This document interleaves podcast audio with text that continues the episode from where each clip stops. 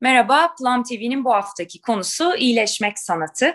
Bu konuyu konuşmak üzere üç değerli konuğumla birlikteyiz. Sevgili Banu, sevgili Mehmet ve sevgili Süheyla hoş geldiniz. Hoş bulduk. Merhabalar. Hoş bulduk, merhaba. Ee, iyi olduğunuzu ümit ediyorum. Evlerde geçirdiğimiz bu günlerde sağlıklı ve huzurlu. Ee, şimdi bu değişik bir konu aslında sevgili izleyiciler. İyileşme demek istemiştim. Ben aslında Banu'nun kullandığı şekil iyileşmek sanatı, iyileşme sanatı ve kendisi uzun senelerdir aslında bu iş için emek veren bir kişi. Banu aynı zamanda bir şakti. Ee, Banu yanlış bir şey söylersen beni uyar lütfen. Şimdi bunların hepsini soracağım. Ben baştan söylüyorum hepsini. Ondan sonra sıraya tık tık tık tık ansiklopedik açıklamalara gireceğiz. Şimdi ben hani senin e, önce sözü Banu ile başlamak istiyorum sevgili Mehmet ve Süheyla. Nedir Banu senin yaptığın iş? Aslında çok geniş kapsamlı bir iş. E, işte şamanizm var, içinde enerji var, e, bildiğimiz bilmediğimiz bir sürü şey var. Aslında bazılarının kelimelerle ifadesi de zor anladığım kadarıyla. Gene de işte dilimiz döndüğünce eminim sen çok daha güzel ifade edeceksindir. Bir senden dinleyebilir miyiz? Ne yaptığını? Tabii. Ee, evet kelimelerle ifadesi biraz zor olabiliyor. Aslında şu demek. Sonuçta bir yaşam oyununda, hayat oyunundayız. Hep beraber bir, bir takım şeylerden geçiyoruz. Bir şey, bir takım öğrenciler alıyoruz. Bir şeyler yaşıyoruz. Ve bu süreç içerisinde hayatımızda bazı tekrar eden döngüleri de yaşamaya devam ediyoruz. İşte bunları paternler diyebiliriz. Hep aynı şeyleri deneyimliyoruz. İşte bir farenin oyuncağın içerisinde döndüğü gibi aynı şeyin içerisinde kişiler, olaylar farklı olabiliyor ama hissettirdikleri aynı olabiliyor. İşte böyle durumlarda bilinçaltında bir takım kayıtlar, bir takım inançlar, bir takım kalmış travmalar, onların izleri olabiliyor. Benim yaptığım iş daha çok buraya ulaşmak, bu kendi içinde derinleşip bilinçaltının derinliklerine ilerlemek ve oraya geldiğimizde bu sorunun kaynağını bulup onu çeşitli şifa yöntemleriyle temizlemek. Aslında yaptığım şey bu. Bu şekilde açıklanabilir kısaca. Çok e, sade bir açıklama oldu bu. E, bu bilinçaltı temizliği gibi bir şey demek iddialı mı olur buna? Banu yoksa yerinde bir şey mi olur? Yani şöyle, e, bilinçaltı temizliği denebilir ama yaptığım şey sadece bilinçaltı temizliğiyle kalmıyor. Sağaltım dediğimiz kısım, buna sağaltım diyebiliriz. E, sadece bir bölümünü oluşturuyor. E, burada o inancı yakalamak, onu değiştirip dönüştürmek, kaynağına gitmek, daha sonra yerine yeni inanç kalıbı yerleştirmek, oradaki paternin değişmesini sağlamak, fiziksel evreninde, fizikselinde tezahür etmesini sağlamak, yeni bir yaratım yapmak, kendi daha yüksek bir versiyonunu yaratmak üzerine aslında çalışma. Yani o sağaltım kısmı sadece küçük bir bölümünü oluşturuyor. Ee, ama en etkilisi de yani nasıl denir en dikkat çeken kısmı da o. Çünkü orada yaşadığı şeyin e, kaynağına gitmek çok enteresan geliyor insanlara. Yani aa bu muymuş? Demek altında bu yatıyormuş demek. E, ve onun dönüşebileceğini görmek çok heyecan verici geliyor. Onun için sağaltım kısmını daha çok insanlar etkileniyor, o kısımdan etkileniyor. Ama dediğim gibi o sadece ondan oluşmuyor. Onun bir dönüştürme ve yaratım süreci de var sonrasında. Aslında şifa bir anlık özüm. Bir anlık anda her şey değişebiliyor. E, bunu seçtiğimiz an şifalanabiliriz buraya inmesinde bazen fiziksel evrene inmesinde biraz vakit alabiliyor. Bazen de hiç almıyor. Şu anda e, bulunduğumuz e, dönemin enerjileri de bunun çok hızlı bir şekilde gerçekleşmesine olanak tanıyor. Onun için çok şanslıyız aslında. Evet, zamanında çekiyoruz bu programı da. İyi olacak hastanın ayağına gelmiş işte doktor öyle bir şey. Şimdi biraz sözü Mehmet ve Süheyla'ya vermek istiyorum. Siz ikiniz e, aslında Banu'nun çalışmalarını deneyimlemiş olan kişilersiniz. E, Süheyla iznin olursa bu sefer beyefendiye sözü önce, önce vermek istiyorum. Hem sen de biraz soluklanmış olursun. E, Mehmet senin Banu'yla tanışman nasıl oldu? Yani ne oldu da sen ya dedin Banu ile tanıştın ve ne yaptın yani nasıl oldu o süreç? Valla hikaye şöyle başladı. Benim bir tane arkadaşım İzmir'de, İzmir'den Ankara'ya geliyordu bir çalışma yapmak için Büyülü Orman'da. Benim Büyülü Orman'dan haberim onun aracılığıyla oldu. Onun çalışmasına katıldım. O zaman Banu'yla tanışmamıştık. Günce vardı. Günce beni e, gruba ekledi. Ama esas Banu'yla tanışmamız bir imza gününde oldu. O zaman Banu da yoktu orada esasında. Farklı bir hikaye oldu. Yine şamanikti. O zaman tez üzerine çalıştığım konuyla ilgili e, kitap yazan bir hanımın imza e, günü ve söyleşisi vardı. Ben ona katılmak için gitmiştim Büyülü Orman'a. Neyse işte arada bir lavaboya gidiyorum. Tam tuvaletin yanında bir oda var. Odanın kapısı yarı kapalı, yarı açık. O tam yarı açıktan bir tane sunak görünüyor. Sunağın orada da bir tane davul duruyor. Şimdi tabii davulu görünce ben durdum orada. Şöyle bir baktım. Bu davul kimin acaba? Ben öncesinden de bir takım çalışmalara katılmıştım ama şamanik çalışmalar çok fazla yaygın olan, bilinen çalışmalar değil. Benim de çok özellikle ilgi duyduğum çalışmalar. Ben o gün o davulun sahibini merak ettim. Sonra yol açıldı. Bir gün davulun sahibiyle tanışma fırsatı oldu, buldum. Davulu dinleme fırsatı oldu. O zamandan beridir de katılıyorum eğitimlere.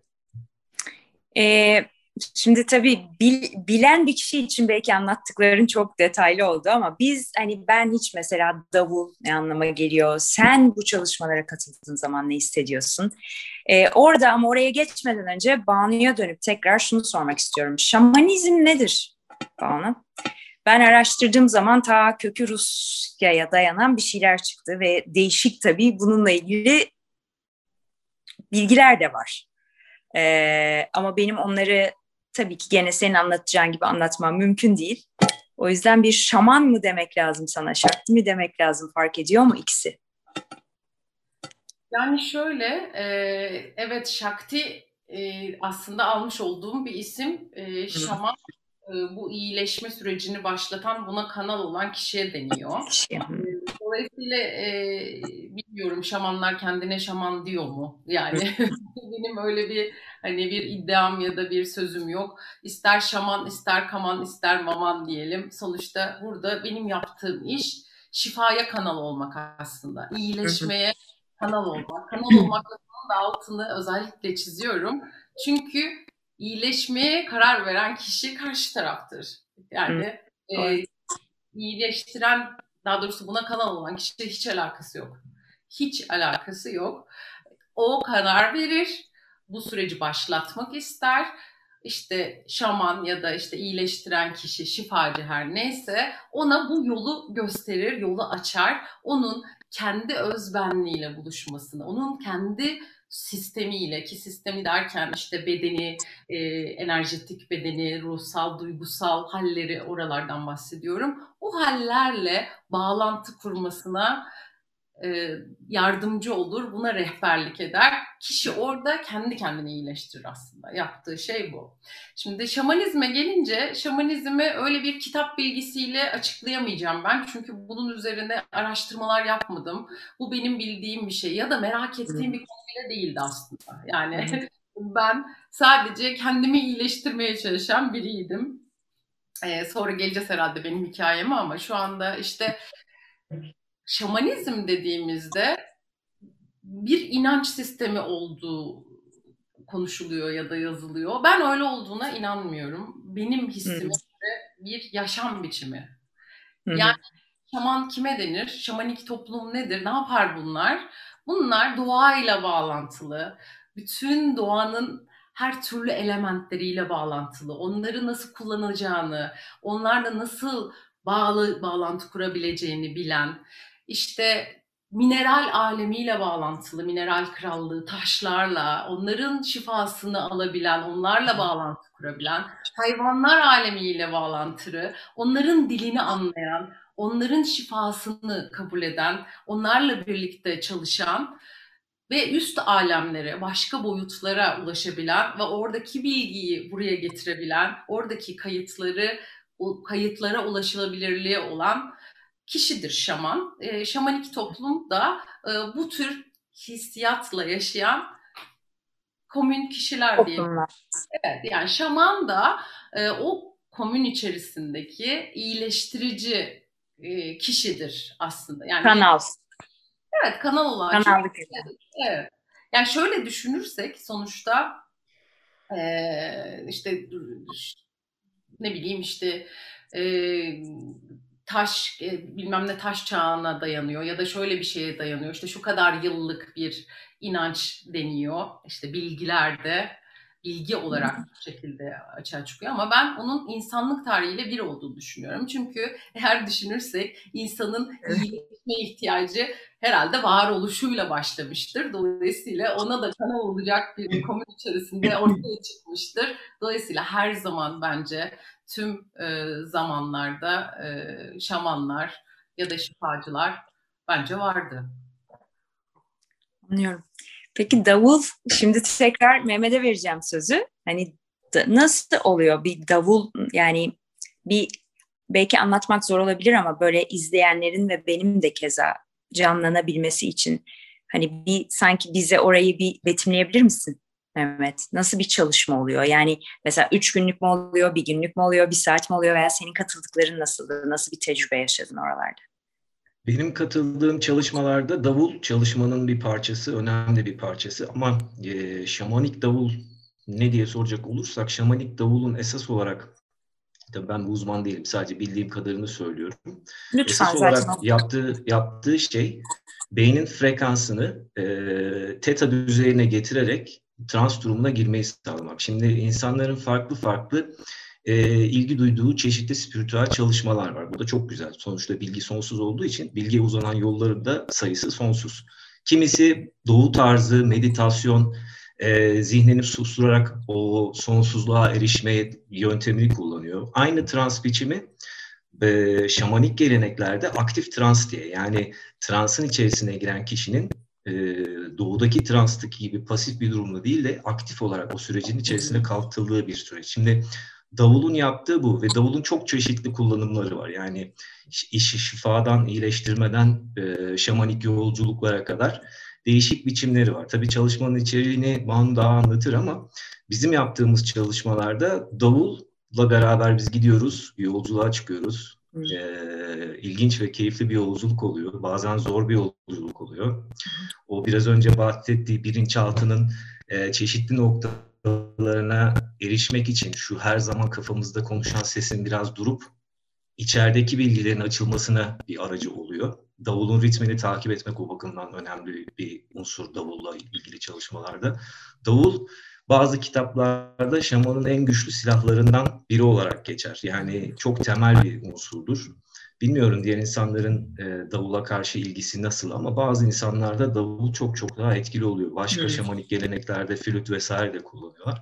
Biz yolculuklarımızda tabii birçok farklı farklı çalışma var. Her farklı çalışmanın da farklı yapıları var. Davul daha çok transa sokup gündelik yaşamda kullandığımız gündelik bilincin yerine e, şamanik trans durumu dediğimiz duruma geçmekte e, esas etki ediyor. Ve o durumda insan kendinden bir adım dışarıya çıkıp e, kendini daha nötr bir şekilde izleme fırsatı buluyor ve olayları yansız bir şekilde değerlendirme fırsatı buluyor. Aslında davul bu imkanı sağlıyor, bu ortamı sağlıyor diyebilirim. Teşekkür ederim. Ee, Süheyla şimdi sözü sana vermek istiyorum biraz. Hmm. Senin e, bu iyileşmek yani bilmiyorum sen Banu'yla nasıl karşılaştın, nasıl soracağımı da bilemedim soruyu. Çünkü e, kişilerin e, aslında içinde bir şey oluyor ve o bir şeyi aramaya başladığın zaman hani işte sen davulu görmüş, Mehmet davulu görmüş. İşte ben işte senelerdir Banu'yu bilirim işte e, ismen ama işte telefon gelmiş. Hani Itır'dan ya siz Banu'yla tanıştınız da. Sen ne oldu da Süheyla hani bu yolculuğa çıktın diyeyim ve Banu'yla bu çalışmaları yapmaya başladın iyileşmek adına? Şimdi e, şöyle söyleyebilirim. Çok geçmişten beridir zaten e, bu tür şeyler çok meraklı biriyimdir. İşte meditasyonlar, çeşitli reikler falan zaman zaman dönem dönem e, deneyimlediğim şeylerdi bunlar. Instagram'da Banu bir çalışma yapacağından söz etmişti. Bir gün e, dişil eril enerjinin dengelenmesiydi herhalde. Banu'yu hiç tanımıyorum, hiç bilmiyorum. E, o gün de boştum, zamanım da vardı. Ben bir gideyim ya dedim. Ve gittim bir yaklaşık iki buçuk üç saatlik bir derin yolculuğa çıktık. Ee, o anda hissettiğim duyguları anlatmam gerçekten çok mümkün olmayabilir. Kelimelerle ifade etmek çok zor ama gerçekten çok farklı bir boyutta e, geçiyorsunuz ve işte o davulun sesi belki, belki başka bir şey farklı bir boyuta götürüyor ve duyguya götürüyor. Duyguları e, fark etmenizi sağlıyor. Sonraki ben bunu Banu'yla da paylaşmıştım. Sonraki böyle 15-20 gün içerisinde ben böyle yolda yürürken üzerinden yıldızlar aktığını falan hissediyorum. Böyle başka bir boyuta geçmiş gibi hissettim. Ee, çok iyi geldi bana. Yani hani bir sürü çalışmaya katıldım ama bu çok iyi geldi gerçekten. Sonra ben Banu'yu düzenli takip etmeye başladım. Bütün yaptığı çalışmalara katılıyorum. İşte e, pandemi öncesinde yüz yüze çalışmaları diğerini. Ve katıldıkça katıldıkça her seferinde farklı bir e, yaramla yüzleşiyorum, farklı bir yönümle yönümü fark ediyorum, farklı bir boyutta farklı bir şeyleri fark ediyorum. Böylece e, bir gelişime başladığımı fark ediyorum kendimde de açıkçası. Çünkü gelişim böyle oluyor. E, bir de şöyle bir durum söz konusu. E, bu tür çalışmalarda evet bir defa mesela bir defa da yetebiliyor aslında. Bir defa bile çok e, şeyi açığa çıkarabiliyor. Ama e, hayatınızın belli dönemlerinde yaşadığınız bazı şeyler karşısında diyorsunuz ki işte orada da bir yaram var benim. Onun da bir yerde çözülmesi gerekiyor. Ya da hiç bilmiyorsunuz bunu. O yapılan çalışmalarda bir fark ediyorsunuz ki ya benim de burada yaram varmış şeklinde. Onu bir çözelim. Böylece işte tam Banu'nun söylediği gibi bir sağaltım sürecine geçiyorsunuz. Bir böyle farkındalık düzeyiniz artıyor, kendinizi daha iyi tanıyorsunuz, kendinize gözlemci olmaya başlıyorsunuz ve böylece normal günlük hayatınızdaki geçmişte yaşadığınız şeylerden farklı bir dünya açılıyor size. Farklı bir boyutta yaşıyormuş gibi hissediyorsunuz tabii ki.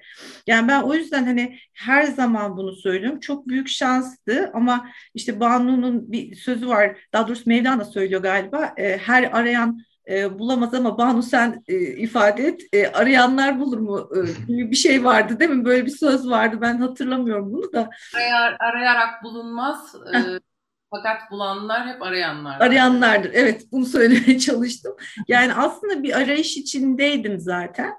Ama e, bu, bu zaten her insan için geçerli olduğunu düşünüyorum. Bir şeyler aramak lazım e, değişmek için, dönüşmek için gerçekten buna istekli olmak gerekiyor. Ve o işte Mehmet'in söylediği e, gerçekler e, gerçeklerle yüzleşme sürecinde de e, cesur olmak gerekiyor. Çünkü zaman zaman çok yorucu olabiliyor, e, çok e, etkileyici olabiliyor, farklı duygular uyandırıyor. Ama sonradan oranın o açığa çıktıkça, çıktıkça şifalandığını, farklılaştığını, dinginleştiğini, sakinleştiğini görüyorsunuz. Ama bu sefer başka bir şey ortaya çıkıyor. Sonu yok bunun galiba. o şekilde devam etti bizim Devam ettikçe, doğru. Ee, sağ ol Seyla. Şimdi şeyi düşündüm. Ee, ben şeye çok inanıyorum. Bir hayatta en zor şeylerden biri kişinin kendi yarasına bakmasıdır aslında. Yani fiziksel olarak da ve ruhen de. Ee, ve e, bir söz var. Çok sen biraz önce bahsettin bana. Onu e, ya Hipokrat söylemiş ya başka biri. Sonra paylaşırım sizinle. Birini iyileştirmeden önce sonra iyileşmek istiyor mu diyor.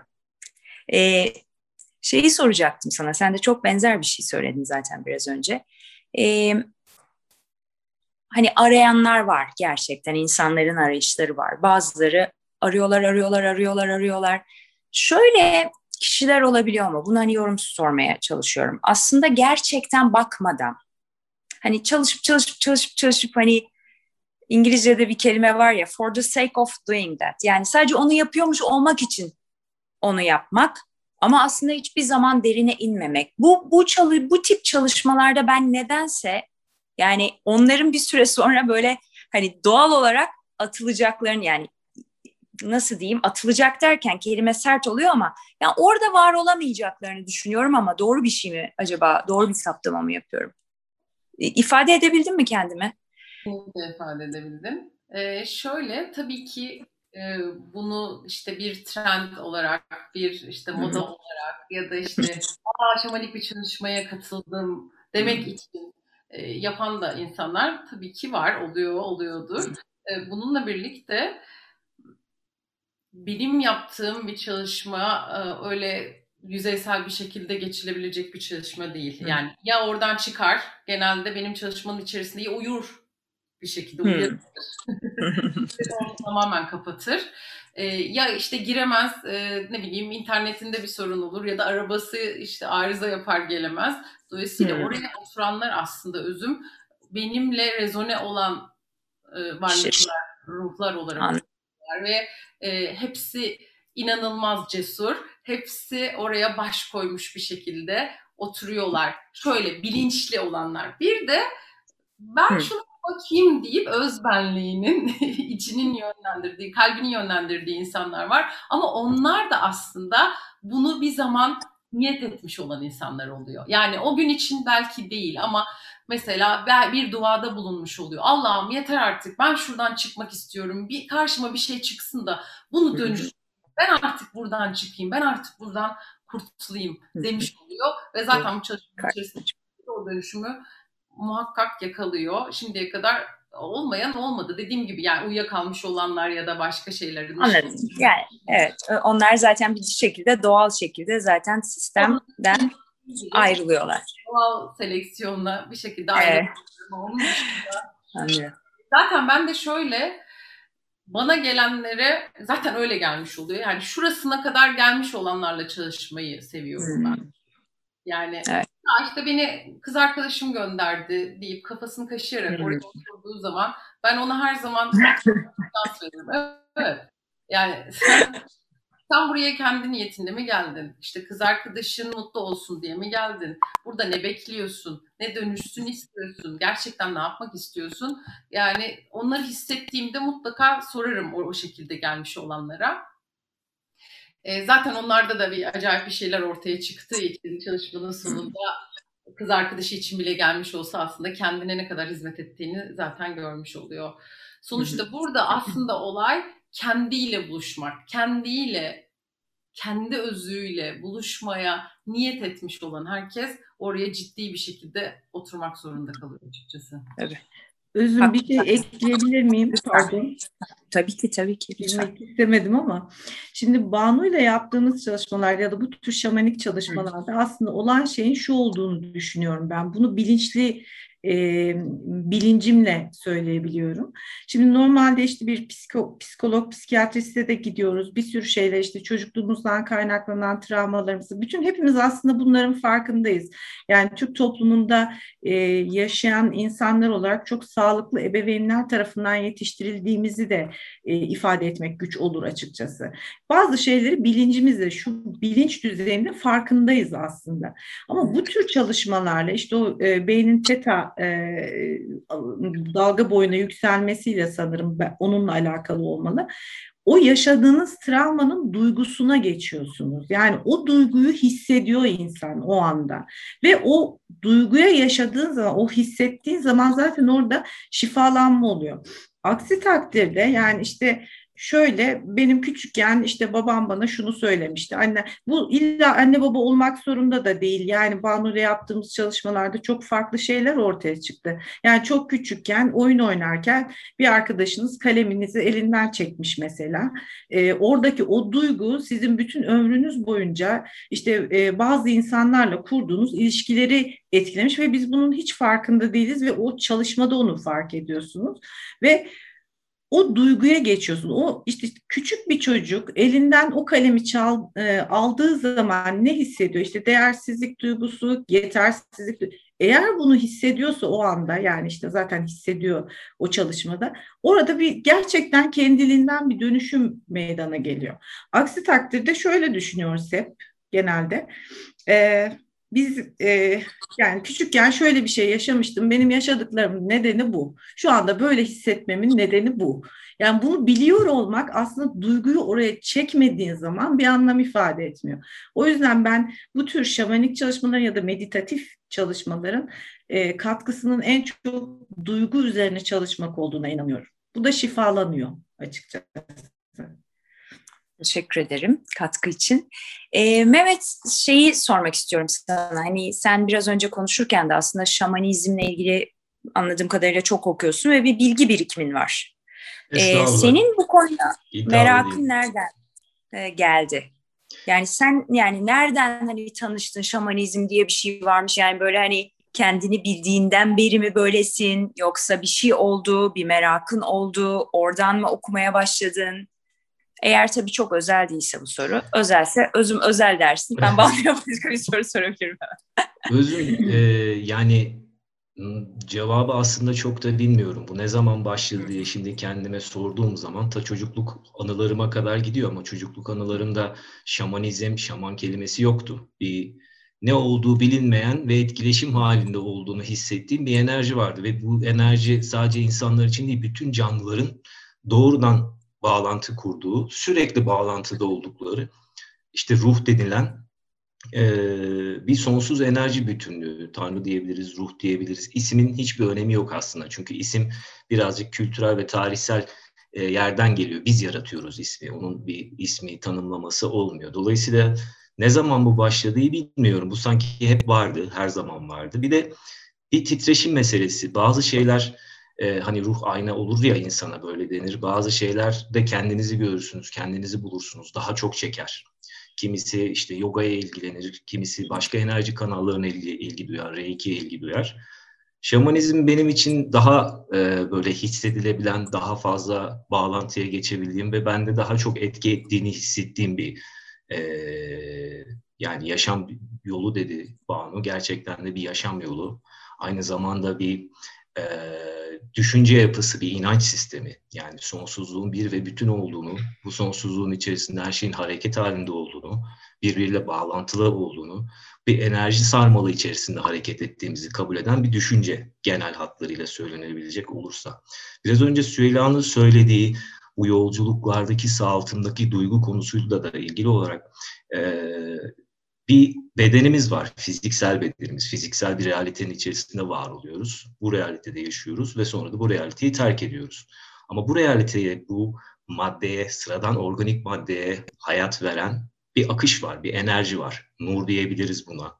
Ki diyebiliriz, prana diyebiliriz. Farklı kültürler, farklı farklı isimlerle aynı yaşam enerjisini, her şeye o devinimi veren enerjiden bahsediyor. Şimdi bir de bizim bu enerjisel bedenimiz var. Duygusal beden, duygu beden de diyebiliriz. Biz hayatımız boyunca yaşadığımız şeyleri e, nasıl bedenimiz zarar görüyor, yaralanıyor, duygusal bedenimiz de yaralanıyor. Fakat ön planda olan fiziksel dünyada daha çok fiziksel şeyler olduğu için bu duygusal yaralanmalar genelde iyileşmeden yaranın üstü kapanıyor. Kimi zaman iltihaplanıyor.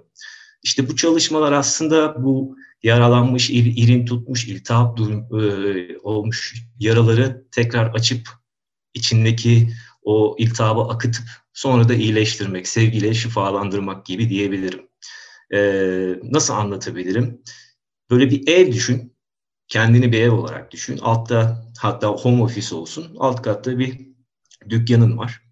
Müşteriler geliyor, gidiyor. Bu bizim dış dünyaya gösterdiğimiz bir yüzümüz. Persona'nın dediği Jung'un insanlar geliyor. Vitrinde ne varsa onu görüyorlar.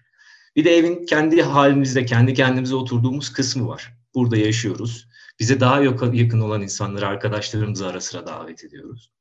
Bir de bu evin en üstünde bir çatı katı var. Burası kapalı. Bazı çalışmalar aynı çalışma olsa bile e, farklı bir zamanda yapıldığı zaman o çatı katından bambaşka bir şey çıkabiliyor. Hiç bilemiyorsunuz. Sanki böyle katman katman katman var ve siz katmanları açtıkça daha derindeki katmandaki yaraları çıkartıyorsunuz. Söylen dediği gibi bitmiyor. Evet, duygusal bedenimiz, evet, duygusal bedenimize neler attığımız hiçbir zaman bir seferde ortaya çıkıp bir seferde iyileşmiyor. Bir süreç halinde devam ediyor bir tebessümle dinledim. Çünkü e, Plum'da çok vurguladığım, vurgulamaya çalıştığımız bir şey bu. Yani benim. E, hep şunu söylüyorum. Biz bir şey görmüyoruz diye ruhsal bedenimizde hani zaten Plum'ın tagline'ı da exercises for the soul, ruh egzersizleri. Biz bunu görmüyoruz diye burası zedelenmiyor anlamına gelmiyor. Burada bıraktığınız her şey enfeksiyon gibidir. Ve bunu tedavi etmezseniz sonra sizi bir bakarsınız sakat bırakır veya ölürsünüz. Yani bu dediğine o yüzden çok yakın e, bir şey bu ve bu da işte iyileşmek sanatı da onun e, nasıl diyeyim kanallıklarından, vesilelerinden, e, vesile olan şeylerden biri anladığım kadarıyla. Şimdi e, ben izleyicilerimize bir bilgi vermek istiyorum. Şimdi Banu'yla bunu konuştuk, Mehmet de biliyor. Plum'da en başından itibaren hani benim için çok önemli oldu. Erkeklerin de duygularını ifade etmesi, çıkıp konuşması, anlatması ve er, bir erkeğin çıkıp konuşması çok zor. Yani hakikaten e, bulmak ayrı bir e, yani insanlar zannediyorlar ki çıkıp, çıkıp konuşuyor herkes. Çok eğer popüler hani kültürden birileriyle eğer konuşmayacaksanız gerçekten bir erkek bulmak çok zor. O yüzden Mehmet sana ayrıca çok teşekkür etmek istiyorum. E, Plum adına da. Çünkü hani kabul ettim burada konuşmayı. Çünkü Banu'nun e, emek sarf ettiğini biliyorum. Biz çünkü özellikle düşündük. Hem bir kadın olsun hem bir erkek olsun. Çok önemli çünkü bu. Biz biliyoruz Banu'nun çok güzel öyle serileri var. Dişil ve eril. Hani dişil eril enerji herkes de vardır. Bu erkeklikle veya kadınlıkla alakalı değil ki erkekler duygularını anlatmayayım. Ee, bazen bilmiyorum belki kendilerine çok güzel anlatıyorlar. Yargılı olmak istemiyorum orada ama dışarıyla belki paylaşmak istemiyorlar. Mesela erkek arkadaşlıklarda da öyledir ya kadınlar daha anlatırlar. Erkeklerin hiç haberleri bile olmaz onların duygu durumlarında. Şimdi e, sözü Banu'ya vermeden önce sana bir şey daha sormak istiyorum Mehmet. Sen hani bu konularla ilgili hani bunları araştıran, çalışmalara katılan bir kişisin ve ben Banu'nun çalışmalarını erkekler için yaptığı özel çalışmalar olduğunu da biliyorum ve hani oraya erkekler de katıldığını. Peki senin gündelik yaşantında hani nasıl diyeyim sen kendini diğer erkeklerden daha farklı yani bu duygularını anlatıyorsun, yaşadıklarını anlatıyorsun, yaralarına baktığını söylüyorsun ve dünyada da artık böyle erkekler çok olmaya başladı. Mesela benim takip ettiğim Instagram'da insanlar var. Çünkü aslında erkeklerin maskülinitesini de ortaya çıkarmanın en önemli yanlarından biri aslında duygularıyla barışık olmaları, yaralarına bakabilmeleri ve tedavi edebilmeleri. Yani bunun kadın erkeği yok. Bir erkek olarak e, sana fikrini almak istedim. Yani bu toplumda erkek cinsini temsil eden biri olarak soracağım bunu sana. Sen nasıl görüyorsun hem cinslerine baktığında durumlarını? Nedir bu Öncelikle... konuşmama durumu Mehmet? Öncelikle teşekkür ederim güzel sözlerin için. Ben de burada olmaktan büyük mutluluk duyuyorum şu anda. Tabii bütün erkekler adına konuşmak benim haddim değil ama kendimden yola çıkarak birkaç genelleme yapıp öyle izah edebilirim. Biz yetiştiriliş tarzı itibariyle zaten öyle duyguları çok fazla gösterip garda aşağıya indirek e, bütünmüyoruz. Ve toplumsal algıda da bu şekilde yürüyor. Aslına bakarsanız hepimiz yaralı çocuklarız. Yaralarımızı sağlatması için kimseye gidip de söyleyemiyoruz. Biz genel olarak böyle ifade edebilirim. Konuşmak zamanla oluyor, açılmak zamanla oluyor. Ben de ilk e, benim kuzenim yapıyordu çalışmalar. Hiçbir zaman katılmadım. Her seferinde ayak direttim, inat ya, e, gösterdim. Bir kolay kolay kendimizi bilmediğimiz bir şeye bırakma konusunda çekiniyoruz. Yani kontrolün bizim elimizde olması böyle artık bir refleks gibi olmuş. Bilinmeyene kendini bırakmak hele bir başka insanın kontrolünde olacaksa o çok daha zor. Ee, daha önceden şöyle bir şey vardı. Bende yoktu her zaman zaten bu ruhsal dünya benimle benim doğrudan bağlantı kurduğum bir şey ama genel olarak bir akıl toplumu olduğumuz için insanlarda kadınlarda da gördüm bunu. Yani ya bunlar gerçek değil biraz hikaye gibi gören insanlar var. Bir şey diyemiyorum. Sonuçta bu aslına bakarsanız e, yaşama nasıl bir felsefeyle baktığınızla alakalı. E, ama şunu da görüyorum biz özellikle e, Türkiye insanı olarak, Türk toplumu olarak biz bu konulara zaten yaratılıştan mıdır, topraktan mıdır bilmiyorum ama zaten çok yakınız. Çok hmm. Avrupa'da bu kadar çok ilgi görmüyor bu konular. Yavaş yavaş yavaş yavaş artıyor ama sanki bizim o genetik kodlarımızdan beri, atalardan beri getirdiğimiz bir aşinalığımız var. Yani bu topraklardan çok büyük bilgi isimler çıkmış. Biz Orta Asya'nın bilgeliğini getirmişiz. Bunu e, Anadolu'nun bilgeliğiyle karıştırmışız ve bu bilgeliğin içerisinde çok çok eski uygarlıklardan gelen bilgiler, kültürler var. Bunların hepsinin harmanlandığı bir coğrafyada doğuyoruz. Bunların hepsini getiriyoruz ve bunların hepsini taşıyoruz içimizde. Fakat bunları açıp bunlarla bağlantı kuracağımız bir çağ içerisinde değiliz. Her şey daha mekanik olarak yürüyor. Mekanik olmak zorundayız. Sabah kalkıyoruz, bir programla başlıyoruz. Akşama kadar kafamız bir bütün bu işlerle doluyor ve bu şekilde şekilleniyor. Dolayısıyla bizim öncelikle bir ikna olmamız gerekiyor. Aklımıza konunun yatması gerekiyor. Ama benim kendi adıma karşılaştığım en büyük zorluk e, bilinmeyene kendini bırakma cesaretiydi. Ve en son beni ikna eden cümle de bu olmuştu. Bana kuzenim sormuştu kendini bilinmeyene bırakacak kadar cesaretin var mı? O kadar cesur musun diye. Tabii bir erkek olarak cesaretsizim demek Yok, mümkün değil. yes, evet dedim. Sonra bunu gözlemledim. Yani bir şey hakkında bir yargı üretip o yargı üzerinden kesin bir peşin hüküm vermek yerine daha çok bir oyun gibi de görüp onu o anda keşfedip bir de o şekilde bakmak. Yani kendini bilinmeyene bırakmak. Şey gibi birazcık böyle hani denize girersin sırt üstü yatarsın kendini bir bırakırsın suya. Hafif bir batarsın suyun içerisinde ama bilirsin ki su seni kaldıracak. Suyun üstünde duracaksın. Orada kontrol sudadır, sende değildir. Birazcık buna benziyor. Birazcık o ilk adımı, cesaret adımını atıp kendini bırakmak gerekiyor. Ee, arkadaşlarımla konuştuğum zaman e, bu herkesin bir sürü sorunu var. Sorunlarda kimse derine girmek e, istemiyor. Ancak çok yakın olduğum kankalarla ancak bunu yapabiliyorsun söylediğim zaman bu tarz çalışmalar olduğunu aslında hepsi ilgi duyuyor buna. Fakat işte o ilk adım adım konusunda herkesin tereddütleri var. O da bir e, hazırlık meselesi. Yani o kişinin de buna hazır olması gerek. E, çağrının gelmesi gerek. Nasıl anlatabilirim? Bazen oluyor işte. Benim evet, örneğimde evet. davul bir çağrıydı. Evet. Onun zamanı geldiği zaman eğer kendisi şifayı istiyorsa ben eminim ki yukarıdan onunla ilgili ona uygun şifa gelecektir. Ondan sonraki adımı atıp atmamak o kişiye kalmış. Gittikçe de ben ileride artacağını yanılıyorum. Yani e, ilk defa Banu'nun çalışmasında e, erkeklere yönelik bir çalışmayı ilk defa Banu'nun çalışmasında gördüm. Bu çok güzel bir şeydi. Arada sırada sadece kadınlara yönelik yaptığı çalışmaları biz erkek grubu olarak enerji gönderiyoruz. Bizim erkekler olarak yaptığımız çalışmaya kadınlar enerji gönderiyor. Böyle bir karşılıklı enerji alışverişinde de bulunuyoruz. Güzel oluyor. Yani e, daha çok ilgi var. İnsanlar birazcık daha rahat hissetmeye başladıklarında özellikle de şu kontrol meselesini de şöyle bir bıraktığı zaman o zaman çok daha fazla artacağına inanıyorum. Teşekkür ediyorum. Banu bu e, kadın grupları ile erkek grupları arasında karışabiliyor mu peki? Yani ona özgü başka çalışmalar var herhalde değil mi? Tabii tabii. Şöyle e, mesela ruhsal boşanma ve bağ kesme çalışması son olarak. O çalışma karma bir çalışmaydı. E, fakat ben özellikle kadınlarla ve erkeklerle ayrı çalışmayı da çok seviyorum ve bunun her iki tarafa da çok iyi geldiğini düşünüyorum. Çünkü bir kadın çemberinde olmak bir kadın için çok kıymetli bir şey. Orada alanın kadınlar tarafından tutulması, anlaşılmak, hissedilmek, zaten duygularla daha yakın bir kadın.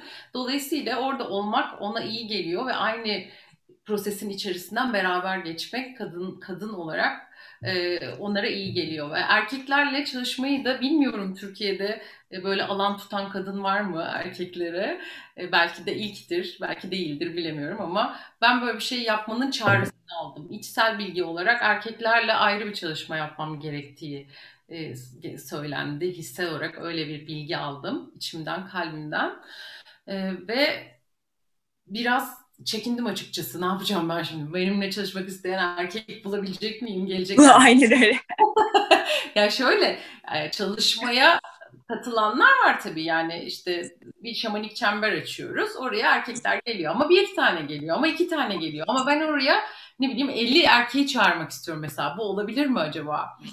Ve bu çağrıyla ben büyük heyecan hissetmeye başladım. Hem korku hem heyecan. Ve e, cesaretle böyle bir adım attım ve işte aslında şöyle bir şey olmuştu. E, bir bireysel seansında, e, bir erkekle çalıştığım bir bireysel seansta işte ona ağzından dökülen sözlerde işte bir kabile reisi gibi işte alanını tutan güçlü bir savaşçı ama aynı zamanda duygularıyla bağlantılı, şefkatli, işte vermeyi bilen biri gibi bir şeyler çıktı ağzımdan. Ve bittikten sonra ona çok iyi geldi ve dedi ki sen bana bugün burada kabile reisi inisiyasyonu yaptın. Çünkü orada yine biraz ego savaşları, yine biraz işte kontrolcülük, kendini işte kasma, tam bırakmama söz konusu olabiliyordu. Ama benim çalışmada öyle olmadı. Çünkü ben orada dişil olarak oturduğum, tabii ki dengeli bir dişil enerjiyle oturduğum için hepsi inanılmaz yumuşadı. Hepsi Hı. duygularıyla rahatlıkla bağlantıya geçti. Hepsi işte ağlayanlar oldu. Sonunda paylaşımlarımız olur bizim. Uzun uzun paylaşırlar. Orada muhteşem geri dönüşler oldu ve o, o grubu tuttuk biz. Ben oraya ara ara yani hiz, hizmet aşkıyla yanıyorum açıkçası. Çünkü e, erkeklerdeki dönüşümün e, hepimize, kolektife, gezegene çok büyük fayda sağlayacağını derinden hissediyorum. Dolayısıyla evet. işte orada yazılar gönderiyorum. İşte motive edici şeyler. Bunları zorunlu bir yerden değil, çok sevgi dolu bir alandan yapıyorum gerçekten de. Dolayısıyla bunu yapmış olmaktan çok çok mutluyum. Oraya gelenler de çok gerçekten kendileriyle bağlantı kurmaya çok hevesli, farkındalıkları son derece yüksek erkekler. Umarım çoğalırlar ki çoğalıyorlar da. Buna hizmet etmekten çok büyük onur ve gurur duyuyorum. Ne güzel.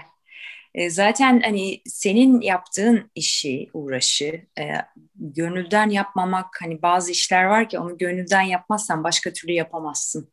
E, seninki de bence öyle bir şey. E, Süheyla sana şeyi sormak istiyorum. Hani bu kadın çemberlerinde yer aldın herhalde diye düşünüyorum sen. Hı hı, evet. Mesela kaç kişi oluyor maksimum bir kadın çemberinde senin yer aldığın? Ee, şöyle eğer fiziksel bir mekanda çalışıyorsak, daha önce de işte Gülorman'ın e, bir e, mekanı vardı o mekanda en fazla 20-25 kadın herhalde. Çünkü zaten kapasitede o kadar belki daha fazla kadın da olabilir. Ama e, bulunduğumuz mekan küçük olduğu için o kadar kadın olabiliyor ama yani işte bazı çalışmalarda yüzden fazla olduğumuz zamanları biliyorum. Mesela dün akşam bir çalışma 500 kişiyleydi sadece kadın değildi ama 500 kişiyle bir çalışma yapıldı. Şunu ifade edebilirim. Yani tek başınıza da meditasyon yapıyorsunuz ya da işte bir takım farkındalığı farkındalıklarınızın oluşması için bir şeyler yapmaya çalışıyorsunuz ama e, çok ilginç bir şekilde işte yanınızda oturan ya da işte o e, Banu'nun deyimiyle Banu'nun açtığı alanda ki o çemberdeki insanların enerjilerini hissedebiliyorsunuz, yoğunluğu hissedebiliyorsunuz. Bu çok inanılmaz bir güç veriyor. Yani e, bu o kadar e, kıymetli ve değerli bir şey ki yani işte o Banu'nun söylediği e, anlaşıldığını hissediyorsun benzer acıları yaşadığını fark ediyorsun, e, benzer sevinçleri hissedebiliyorsun.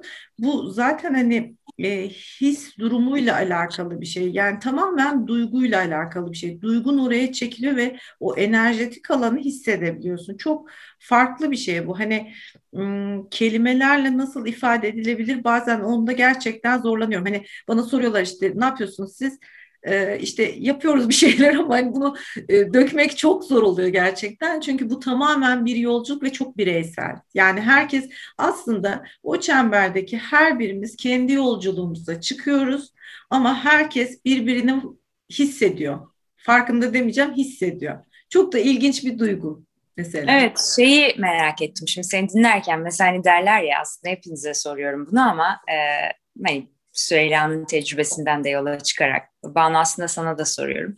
Şimdi mesela derler ya bir odaya girdiniz ve orada bir mesela bir şey yaşanmış. Ona vücut yani duyarlı bünyeler özellikle böyle çarpar gibi olur ya hani o enerjiyi hissedersiniz aslında. Şimdi mesela Süheyla sen diyorsun ki 25 kişilik bir yere giriyorum. Şimdi orada her türlü insan ve her türlü enerji olabilir. Ee, ben mesela ilk aklıma gelen ya birisinin enerjisi olumsuz etkilenirse mesela orada. Çünkü bana göre mesela ben daha reserved bir insanım. 25 kişi tanımadığım kişi ve bu kadar bir yani içten bir tecrübe çok kalabalık.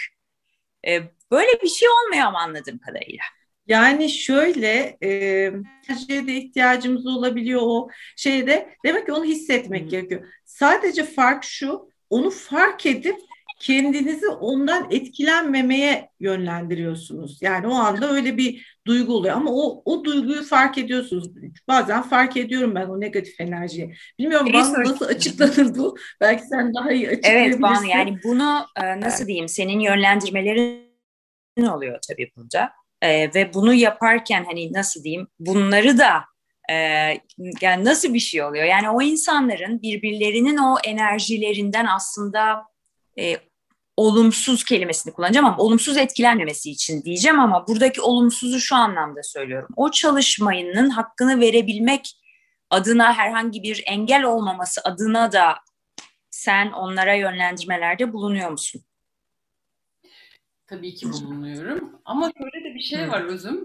Öyle bir çember açılıyor ki orada, öyle bir iyileşme alanı açılıyor ki çok da benim e, zihinden gelen yönlendirmelerime açıkçası ihtiyaç kalmıyor. Çünkü orası kalp alanı oluyor. Orası zihin alanı değil. Şimdi bu negatiflikler işte fitne, fücur, işte kötü enerji, negatif şey, düşük enerji bunlar zihnin oyunları aslında. Zihinden gelenler. Yani ışıktan uzak, yani sevgiden uzak haller ve o o hep zihinde oluyor. Kalp kalp öyle değildir. Kalp kırılgandır. Yani kalp hisseder, yumuşar ve orada açtığımız alanda genelde o kırılgan alana giriyorlar insanlar ve birbirlerine çok çok iyi anlıyorlar. Diyelim ki başında bir böyle bir sürtüşmeleri ya da Ay şu kadından uzak durayım. Hisleri. varsa ama mesela inziva yapıyoruz diyelim. İşte üç günün dört günün sonunda birbirlerine açıklamalarda bulunurlar. İşte kapanış çemberi yaparız. İşte ben aslında böyle böyle hissetmiştim ama sen de şu anda böyle bir şey alıyorum. Seninle bu bu yanımı fark ettim. İşte seni seviyorumlar. Yani orada e, bir takım dönüşümler oluyor. Ve ne oluyorsa Süheyla'nın dediği gibi en yüksek hayrı oluyor. Eğer bana şu anda öyle yansıyan çok bir şey olmadı açıkçası. Hmm. Ee, bir gerginlik, benim çemberimde bana yansıyan bir gerginlik olmadı ama e, benim katıldığım başka çalışmalarda e, yaşadıklarım, tecrübe ettiklerim, hatta benim kendi gerginliklerim oldu açıkçası. Ama her seferinde en sonunda işte kendi gölgemi karşıda fark etmek, dönüştürmek için bir fırsat oldu. Hep onları da her şey ne yaparım diye sorarsam o zaman her seferinde kendilerine bakmalarını söyler. Mesela şöyle bir şey oldu. Dün 550 kişi çıktık biz. Ha, süper. Ee, tabii ki... Ben katılamadım maalesef denk geldi şey. Neyse. Bizim de geçti çok. Neyse. Evet. Şimdi 250 kişiden fazla Zoom'da var. İşte bir o kadar Instagram canlı yayında var. İki kanalı idare etmeye çalışıyorum. Ve benim Zoom'um değil. Ee, webinar kullanıyorum. Ee, Instagram. E, böyle bir alan açtı. E şimdi onu yaparken ses düzeninde bir sıkıntı oldu. Öbüründe aksaklıklar oldu. Tam çalışmanın ortasında iki kere, üç kere kesildi ve öfkeler patlamaya başladı. Niye öyle yapıyorsunuz? Kesmeyin. Öbürü başka bir şey söylüyor. Böyle bir karmaşa oldu orada. evet. Sanki ya. Instagram'da ses düzeni düzelmiş. Oraya gidin eğer Zoom'da. ve kalanlar ve sinirlenenler ve öfkelenenler. Niye öfkelendiğinize bakın. Evet. Ne, sizi burada rahatsız etti? Neyi alamadığınızı düşündünüz? Hı. Neyi planlamıştınız? Neyi beklemiştiniz de o olmadı? Nereye takıldınız? Yani burada her zaman her durum ve şartta kişi kendiyle ilgili kısma bakmak zorunda. Yani karşı tarafı suçlamak hiçbir işimize yaramaz. Zaten bunu hayatımız boyunca yapıyoruz. Orada e, inziva sürecinde ya da çalışma sürecinde oraya oturan kişi kendine bakmakla yükümlüdür. Onun sorumluluğunu da alır zaten. Ya şu Plum TV'de iklim krizinden sürdürülebilir tarıma, ergenlikten cinselliğe ve şamanizme her konu kendine bakmakta bitiyor. Yemin ediyorum size yani. Vallahi iş dönüp dolaşıp yani iklim krizinde bile öyle bitti. Dün sürdürülebilir tarımı çektik. Orada da döndü dolaştı kendimizin yapması gerekenleri. Yani artık bunu ama işte bu antrenörlük böyle hayat antrenmanı diyorum ya ben Plum'da. Buna defalarca tekrarlayacağız. İş kendimize bakmaktan geçiyor ve yani Bazen ben sizinle size sorayım. Yani de benim tatlı yaram. Sen nasıl açıldın? Ne oldu? Gel ben sana bir bakayım. Ne boyuttasın? Uzmana soracak. Bak benim böyle bir yaram var. Ben bunu nasıl iyileştireyim diyecek. O uzmanı dinleyecek. Her konunun bir uzmanı var, bir şifacısı var. Yani bunun ister ortopedist ister şaman deyin, isterseniz psikiyatrist ve hepsi kolektif belki bazı zamanlarda bütünsel olduğunu da ben çok inanan bir kişiyim. Ve hani şunu görüyorum, gözlemliyorum. Ee, aslında bu kişi bu yaraya baksa belki ilk başta biraz sıkıntı çekecek kısa vadede. Çok sıkılacak belki ama ilerisi çok parlak. Fakat insanların bir kısmı da oraya bakmak istemedikleri için o Mehmet'in de bahsettiği ve Süheyla'nın da cesaret dediğimiz bir konu var ya yani orada bir hani bir kendini bir ya ben buraya bakayım. Aslında kelime de ben artık kullanmak istemiyorum. Yani cesareti de çıkartayım. Ne oluyor da bazı kişiler oraya bakıyor da bazıları hep oradan bakmayayım diyor. Yani çünkü bunu ben mesela diyorum ki bazen ya ben seni bir röntgen cihazına koysam içine belki burada kocaman bir tümör var. Sen bunu görmüyorsun diye bu orada yok anlamına gelmiyor. Bak bütün ilişkilerini etkileniyor, hayatın etkileniyor. Hani bununla ilgili neden bir şey yapmıyorsun ve yapmıyor mesela kişi. Ee, bu nasıl bir şey? Yani mesela ne oluyor da insan belki hani kendi örneklerin örneğinden de eğer rezone ediyorsa Banu hani onu da anlatabilirsin veya kendi cevabını verebilirsin. Yani ne oluyor da bazıları bakmıyor ve bazıları bakıyor? Yani şöyle, e, bu tekamülsel bir süreçtir aslında. Her şeyin bir vakti vardır. Dolayısıyla vakti gelmeden o yara görünmez, görünür olmaz. Çünkü sistemi hazır değildir onu onu görmeye. Oradan alacağı ders vardır. Oradan alacağı bir takım şeyler vardır. Bir takım ruh kontratları vardır. Orada kalmayı, sürdürmeye devam etmek zorundadır. Onun için ruhun seçimini bu anlamda saygı duymamız lazım. Yani e, o kişi orada kocaman bir ya ben görüyorum, herkes görüyor. Görmez. Sen nasıl görmüyorsun? Çünkü onun onun gözünde perde vardır. O perde o ancak orayı görmeye niyet ettiğinde, ancak dönüşüme niyet ettiğinde, bunun için dua ettiğinde görünür olur. E, bu birinci kısmı tabii. İkinci kısmı şöyle de bir şey var. E, ben şimdi yaptığım çalışmalarda açıkçası ilk başlarda biraz çekiniyordum. Çünkü çok güçlü. E, birden çat diye bir yarasına dokunuruz. E, ondan sonra evet. açtık hadi kapatamazsak ne olur diye. E, ve bir çalışmada bir erkekle çalışıyordum yine bireysel seansta. İşte bir kapı görüyorum dedi. E, şimdi burada tabii anlatıldığında çok anlaşılacak mı bilmiyorum ama. E, Olsun sen paylaş lütfen. Derin e, meditasyon içerisinde işte bir takım görseller görüyor, görüntüler geliyor, hisler geliyor ona ve onun altındaki sembolik anlamlara bakıyoruz. Bilinçaltı sembollerle konuşur çünkü. Orada herhangi bir sembol o bilinçaltının ona aslında konuşma dilidir. Dolayısıyla onu anlamak üzerine çalışıyoruz biz de. Bir kapı gördü. Dedim aç kapıyı. Açtı kapıyı arkası karanlık. Dedim sor ne var arkasında? Bilmiyorum dedi. Peki cevap gelecek miymiş dedim. Evet dedi. Ve cevap şimdi mi gelecekmiş dedim. Hayır diye cevap verdi. Zamanı değil mi diye sor dedim. Zamanı değil dedi. Ben orada çok rahatladım çok hmm. büyük rahatlama gördüm ve dedim ki tamam içsel bir sübabımız var bizim demek ki. Yani zamanı gelmeden hiçbir şey e, o şekilde kanatılarak açılamaz aslında. Yani buraya en büyük şaman da gelse, en büyük şifacı da gelse, o kişinin vakti gelmemişse, henüz onu görmeye hazır değilse, ihtiyacı yoksa, gerekli değilse ya da o kontratı bitmemişse, oradan alacağı ders, öğrence bitmemişse ya da çok acılı olacak ve şu an onu kaldıracak düzeyde değilse orası açılmaz ve görülmez ve buna saygı duymak gerekir. Bunu duyduğuma sevindim çünkü organizma yani bütün organizma derken hem fiziksel hem ruhumuz, bedenimiz kendini gayet güzel koruyor aslında bir açıdan da. Aynen. Değil mi? Ee, peki şimdi ben e, seni dinlerken, sizleri dinlerken e, hani bazı inanışlarda kader inanışı var, bazı inanışlarda yok aslında. Hani mesela e, Dalai Lama'nın bir sözü vardır. Hani hiçbir kaderini sen kendin belirlersin aslında der. Şimdi senin yaptığın çalışmalarda da aslında bir yandan hani mesela ben düşünüyorum kader varmış gibime geliyor. Yani o kişinin aslında o seçimi yapması da kaderinde olabilir bilmiyoruz. Bir yandan da yokmuş gibi geliyor. Bu sizin bakış açınızda, senin bakış açında Banu. E, bu kader kavramından bahsetmek mümkün mü veya var mı veya bununla ilgili bir düşünce var mı yoksa bu hiç konuşulmayan ve hani o kavramın yer almadığı bir ortam mı diyeyim? Yani mecra mı? Şöyle kavramlaştırılmış bir şey hakkında konuşmak gerçekten az kolay oluyor. Evet. ben e, zor kelimesinin yerine az kolayı tercih ediyorum bilinçaltıma öyle işlesin diye. E, Güzel. Yani bir kavram var ve onu açıklamak, bilinç seviyesinde açıklamak bence az kolay. Veya bana sorarsan kader nedir diye bilinçten açıklamak.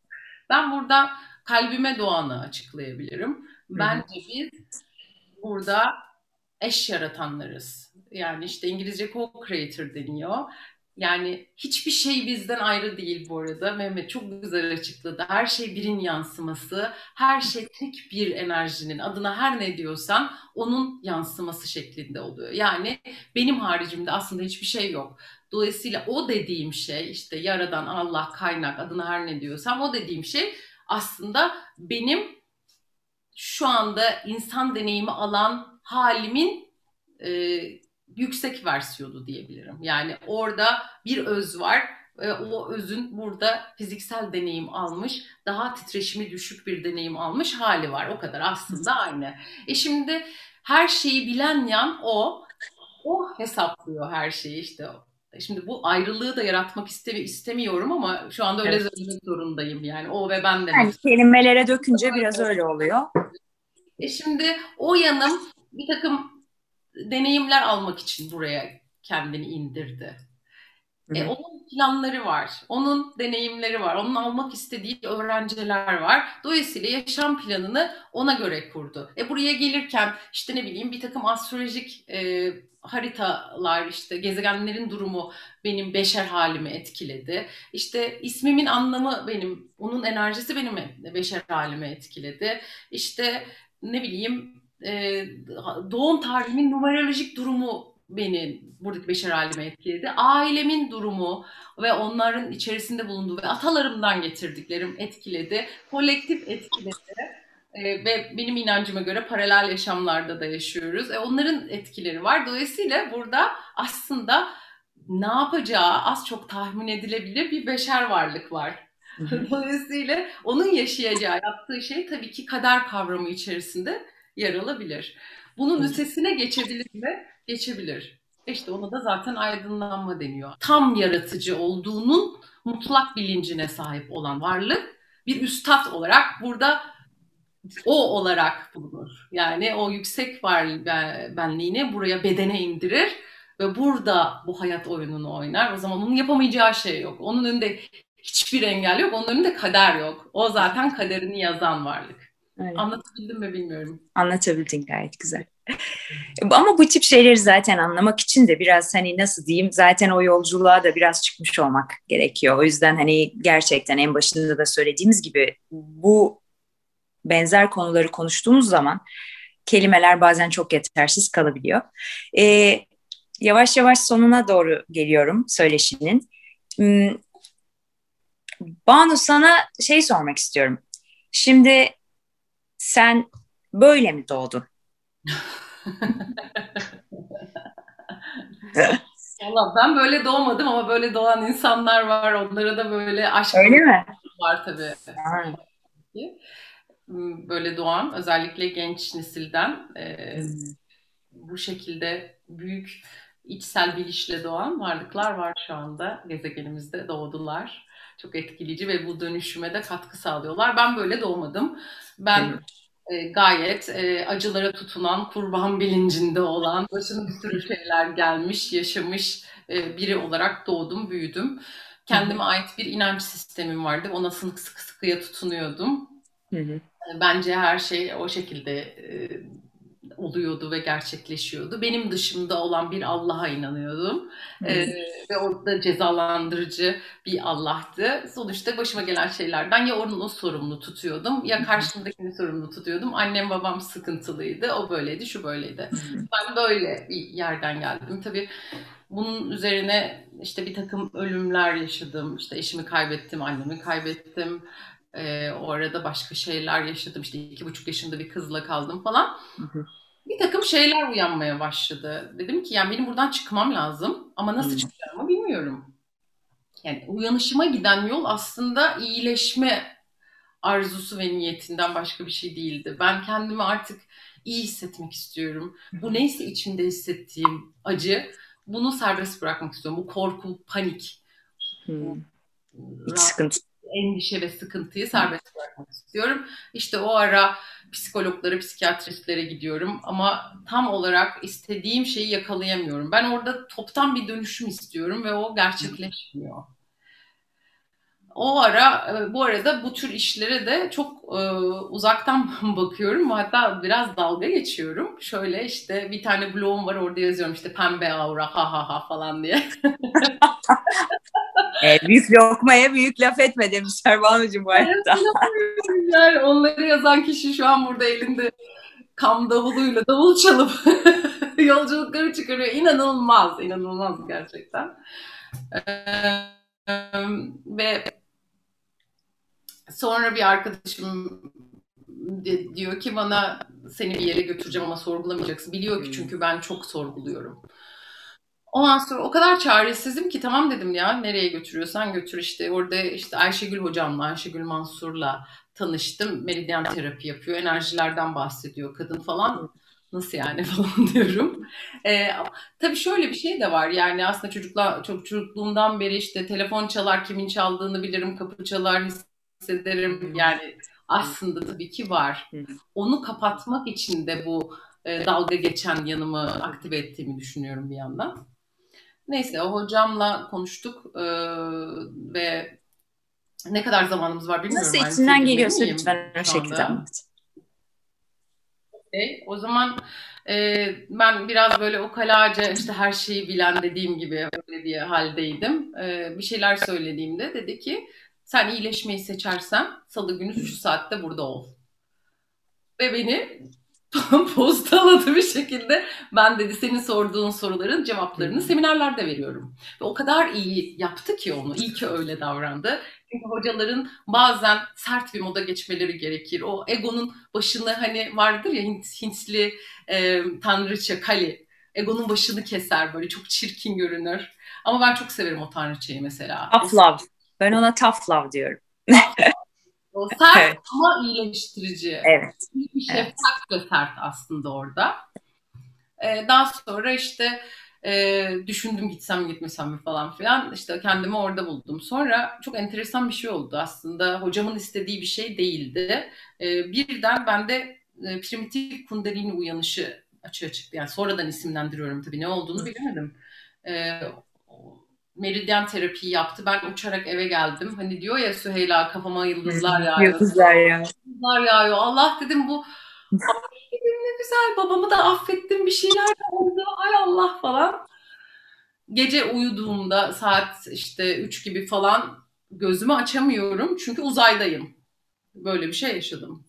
Hmm. Adını öğreniyorum sonra meğer. Ona astral seyahat deniyormuş. Hiçbir fikrim yok. İşte gezegenler yanımdan uçuyor. görüntüler ve e, bilgiler inmeye başladı. Varoluşsal bilgiler iniyor ve benim onu kaldıracak kabım yok. Öyle bir olayım yok yani. Çok fazla geliyor.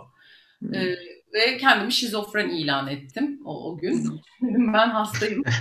Hastalandım. Çünkü tabii yani uzak... Kafayı üşüttüm sonunda. Sonunda üşüttüm. Bu kadın da bana tuz biber ekti. Gerçekten. Ay, çok iyi bana. çok enteresan bir 4-5 ay geçirdim. Yani şu an güldüğüme bakmayın gerçekten yani kendimi kesecek duruma geldim. Yani çünkü inanmayan yanım o kadar güçlü ki orada yaşanan deneyimi bir şekilde kabullenmiyor. Bu diyor hastalık. Sen evet. kafayı yedin. Yedin. Sen şizofren oldun.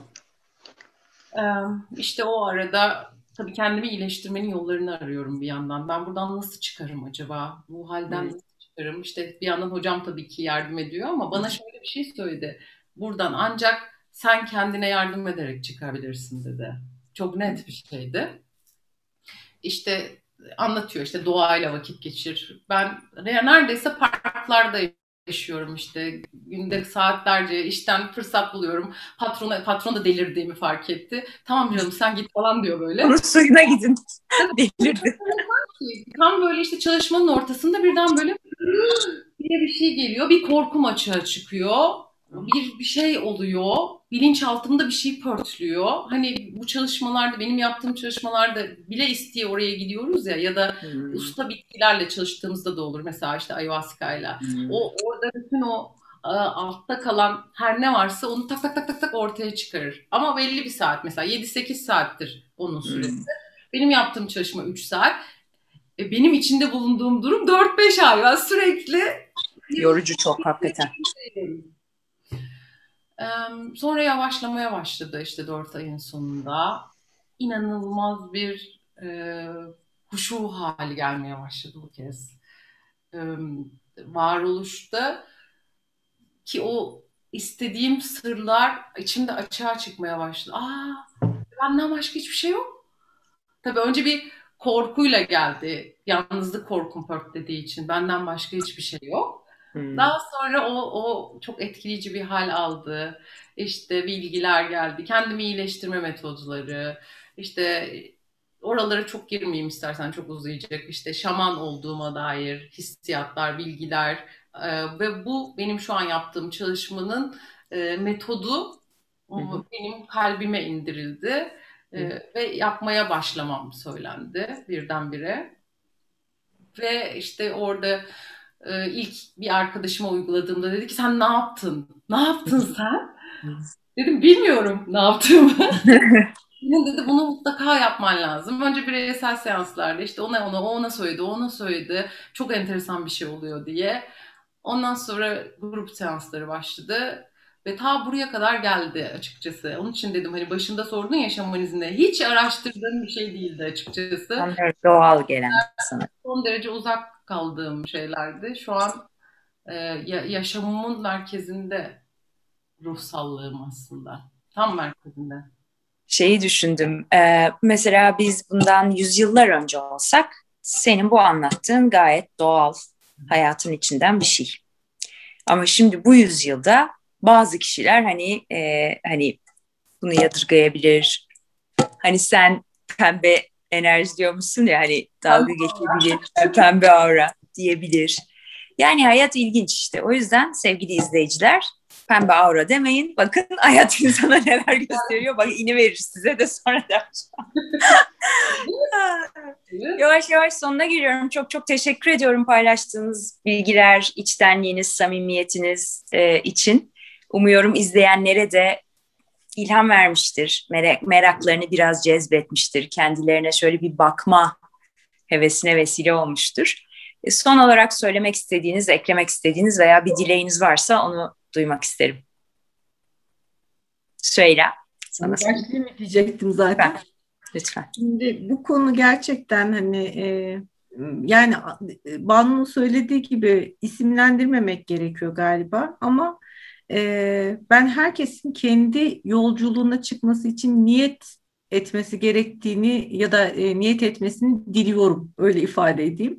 Umarım herkes günün birinde kendi yolculuğuna çıkmaya cesaret eder çok öğretici, çok bilgilendirici, çok e, sakinleştirici ve farklı bir şey oluyor. Ama bunun sonu olmadığını da biliyorum. O yolculukta halen bir sürü şeyle karşılaşıyoruz ve karşılaşacağız onu da biliyorum. Ama çok keyifli bir yolculuk. Umarım hani bu programı izleyen insanlar e, kendi yolculuklarına çıkmak için bir niyet en azından oluşturabilirler. E, sanırım bu, bu programın amacı da ya da niyeti de bu oldu gibime geliyor. E, çok teşekkür ediyoruz buna aracı olduğun için özüm sana da. E, Banu'cuma işte Mehmet sana çok çok teşekkürler gerçekten sağ olasın. Teşekkür ediyorum. Teşekkürler Seyla. Mehmet? Ben de teşekkür ederim bu keyifli program için. Ee, Süheyla'nın sözleriyle bir başlayıp öyle bitireyim herkesin bir kendi yolculuğuna çıkmasına son derece katılıyorum. Aslında zaten yolculuktayız. Böyle haydan geliyoruz, huya doğru gidiyoruz. Yolculukta olduğumuzun farkına varmak belki de birazcık bu. Ee, bir keşif süreci her şeyden önce. Yani iyileşiyoruz ama işin aynı zamanda bir keşif kısmı var. Ee, insan bir anda sonsuzluğun içinde kendini keşfediyor ama aynı zamanda kendinin içindeki sonsuzluğu da keşfediyor. Her şeyi o bilen, her şey hakkında fikir üreten, her şeye bir ahkam kesen kafanın içindeki susmayan ses yerine o sus, sesi susturup her şey nasılmış ona bir bakma imkanı buluyor. Bu yüzden bu kişisel yolculukların çok önemli olduğuna inanıyorum. Kişisel gelişim için, iyileşme sanatı için. Son olarak şeyi söylemek istiyorum. Ee, özüm şeyden bahsetmiştin. Herkes sonunda bütün konular dönüyor, dolaşıyor insana dönüyor. İnsan kendisine her şeyin bak. kendisine bakmasını biliyor. İnsan her şeyin temel e, öznesi olduğu için yani iklim değişikliğinden tarıma her şeye insan yaptığı için aslında insan kendine bir baksa diğerleri de yavaş yavaş çözülmeye başlayacak ve belki de bunun için en uygun çağdayız. Yani bir paradigma değişikliğinin e, yaklaştığı, dünyanın artık bunu hissettiği, gezegende olan değişimlerin artık ülkeleri veya grupları değil bütün insanlığın tamamını etkilediğini ilk defa gördüğü bir çağda ve evet. sadece ve sadece sözcüklerle, teorilerle, ideolojilerle e, bunun düzelmeyeceği de ortada. Ancak ve ancak davranışla bu edin, bu dünya değişebilir. Ve davranış için de öncelikle insanın kendi bir davranışını değiştirmesi gerekiyor. Önce bir kendi davranışına bakması gerekiyor. Bence aslında bu dünyadaki değişim için de bir e, bir başlangıç. Yani insanlar önce bir kendine bakıp çünkü dünyayı biz değiştiremeyecek kadar küçüğüz ama biz kendimizi değiştirsek o dünyadaki küçük bir noktayı değiştirmiş oluyoruz. Öyle. Ve bu şekilde de belki de dünya daha güzel bir dünya olacak diye umuyorum. Teşekkür umuyorum. ediyorum herkese bu güzel Umuyorum. Çok teşekkür ederim. Evet güzel dileklerin, sözlerin için. Süheyla senin de. Banucuğum? Ben şöyle bir şeyle kapatmak istiyorum aslında. Bir hocamın hocamın sözüyle. Çünkü bana genelde soruyorlar işte ben şamanizme ilgi duyuyorum. Nasıl böyle bir şey yapabilirim? Nasıl bir eğitim alabilirim? Ne yapabilirim? Ee, ilk bu şaman olduğuma dair e, bilgi geldiğinde, buna çağrı geldiğinde koşa koşa hocama gitmiştim. O da şöyle dedi. Evet olabilir. Belki işte paralel yaşamlarında böyle deneyimlerim vardı. Ama şimdi sen kendine bu kavramı, bu etiketi yapıştırırsan bunun ötesine geçemezsin. Ama sen bunun çok daha ötesinde bir varlıksın dedi. Sen bunun çok ötesinde bir varlıksın. O bende inanılmaz kapılar açtı. Dolayısıyla lütfen kendinizi işte şifacı, şaman ya da başka bir şey etiketlemek ya da bu bunu etiketlemiş insanlara kendinizi tamamen teslim edip hadi beni iyileştir demek durumunda kalmayın. Siz çok yüksek, çok e, muhteşem varlıklarsınız. Siz birin buradaki yansımasısınız. Kendinizin ne olduğuna dair bir e, niyetiniz olsun. Bunu bilmeye dair bir niyetiniz olsun. Hepimizin niyeti aynı oldu yine. Kendi içine doğru yolculuk ve bunu etiketlemeden, hiçbir şeye bağlamadan özgürce ve sonsuzca e, yapmanın e, kapıları açılsın diyorum. Yani benim niyetim, dileğim bu açıkçası. Çok teşekkür ediyorum Banu sana da içtenlikle hani hem yaptığın işi hem tecrübelerini paylaştığın için. E, benim yani planda inandığım bir şey var. E, İnsan aslında özgür bir varlık çok ve özgür doğuyor. Fakat yaşadıkça hani sizin de bahsettiğiniz gibi yavaş yavaş yavaş o kelimelerle tık tık tık kısıtlanmaya, kapanmaya çalışıyoruz. Ben de hepinizin dileklerine katılarak, onları mühürleyerek üstüne de şunu demek istiyorum. Umarım sevgili izleyiciler bu program vesilesiyle de özgürlüklerini keşfetmelerinin peşine düşerler yeniden. Çünkü zaten oradalar ve Banu'nun da dediği gibi ve hepinizin aslında muhteşem varlıklarız. Ee, çok çok teşekkür ediyorum tekrar. Güzel bir akşam diliyorum. Allah'a ısmarladık. Çok teşekkürler.